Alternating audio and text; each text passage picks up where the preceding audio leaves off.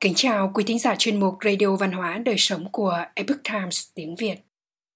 Hôm nay, chúng tôi hân hạnh gửi đến quý thính giả bài viết của tác giả Tống Bảo Lam có nhan đề Diêm Vương xử án, nghiêm trị tội lấy tiền công đức làm của riêng. Bài viết do Minh Phương biên dịch theo bản gốc từ The Epoch Times Hoa ngữ. Kính mời quý vị cùng lắng nghe. Trung Quốc thời cổ đại xuất hiện rất nhiều vị cao tăng vì tinh tấn khổ hạnh, siêng năng tu hành nên được thần Phật che chở. Nhưng cũng có một số nhà sư hoặc hành giả bị trời trừng phạt vì tham lam phụ nghĩa. Những ví dụ ấy đều được ghi chép trong hai cuốn Canh Tị Biên và Di Kiên Trí theo cuốn Cành Tị Biên vào thời nhà Minh ở Duyện Châu, phía tây nam tỉnh Sơn Tây, có một ngôi miếu rất linh. Không những thế, nơi này còn thường xuyên xảy ra những chuyện hết sức bí ẩn. Vào năm Hoàng trị đời Hoàng đế Minh Hiếu Tông, tiến sĩ cùng nguyên người Tô Châu đã đến Duyện Châu làm tri phủ. Một đêm nọ, Ông nghe thấy âm thanh ồn ào như tiếng soi cuột. Bèn hỏi nhà dịch xem có chuyện gì xảy ra. Có nhà dịch biết chuyện liền bẩm báo. Âm thanh phát ra từ ngôi miếu kia. Ở đó rất hay xảy ra chuyện thần kỳ. Tuy nhiên, cùng Nguyên nghe vậy vẫn không tin. Để tra rõ ngọn ngành, sáng sớm hôm sau, cùng Nguyên đích thân đến ngôi miếu nhưng không nhìn thấy gì cả Thế là ông gọi nhà dịch nọ đến khiển trách một trận. Nhưng người này vẫn một mực nói Phải thành tâm thành ý lúc vào mới thấy được. Tối ngày thứ hai Cùng Nguyên tắm rửa, trai giới xong xuôi Mặc quần áo sạch sẽ, chỉnh tề Rồi lại lên đường đến ngồi miếu. Sau khi tế bái, cầu khẩn rất lâu Ông mới mở cửa cất bước tiến vào. Lúc đó, ông nhìn thấy bên trong có năm người mặc trang phục giống như hoàng đế vậy. Họ tiến đến chào cung Nguyên và mời ông ngồi. Cung Nguyên khiêm tốn từ chối. Thấy vậy, họ bèn nói: "Ngài là quan trên dương gian, chúng tôi là quan dưới âm giới. Về chuyện công vụ, chúng ta không có liên quan gì đến nhau." Vậy nên ngài cứ yên tâm ngồi xuống đi.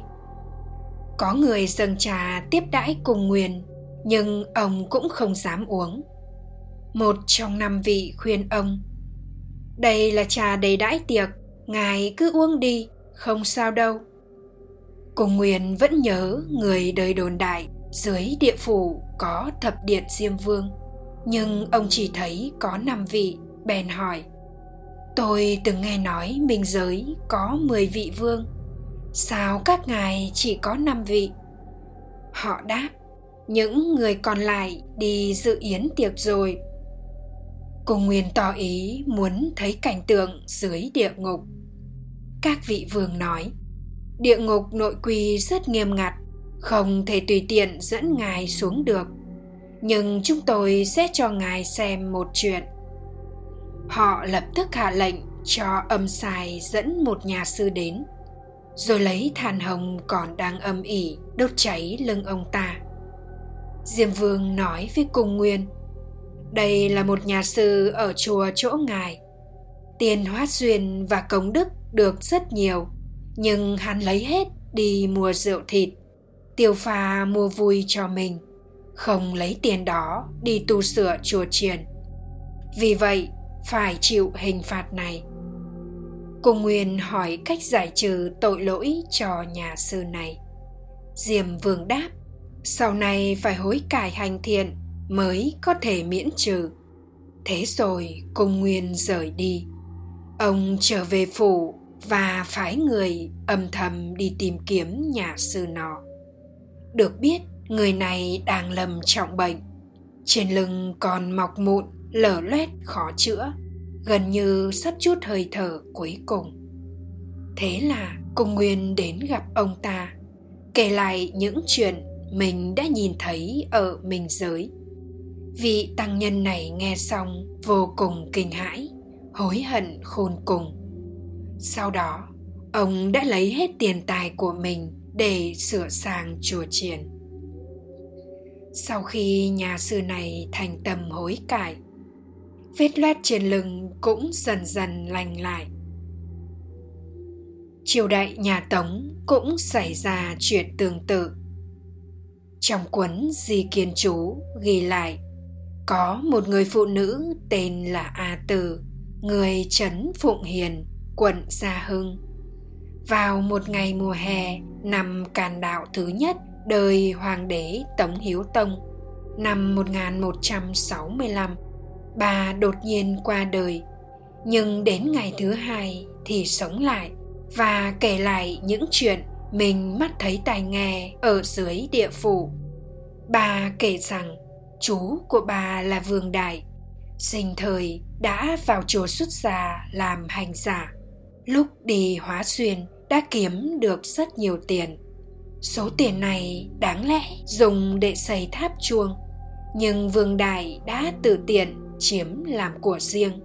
Ông ta còn từng đem đồ cúng dường mang về nhà, tự mình hưởng thụ hết.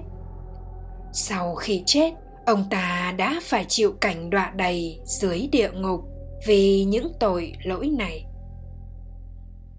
Quý thính giả thân mến, chuyên mục radio văn hóa đời sống của epoch times tiếng việt đến đây là hết. Để đọc các bài viết khác của chúng tôi quý vị có thể truy cập vào trang web epochtimeviet com. Cảm ơn quý vị đã lắng nghe, quan tâm và đăng ký kênh. Chào tạm biệt và hẹn gặp lại quý vị trong chương trình lần sau.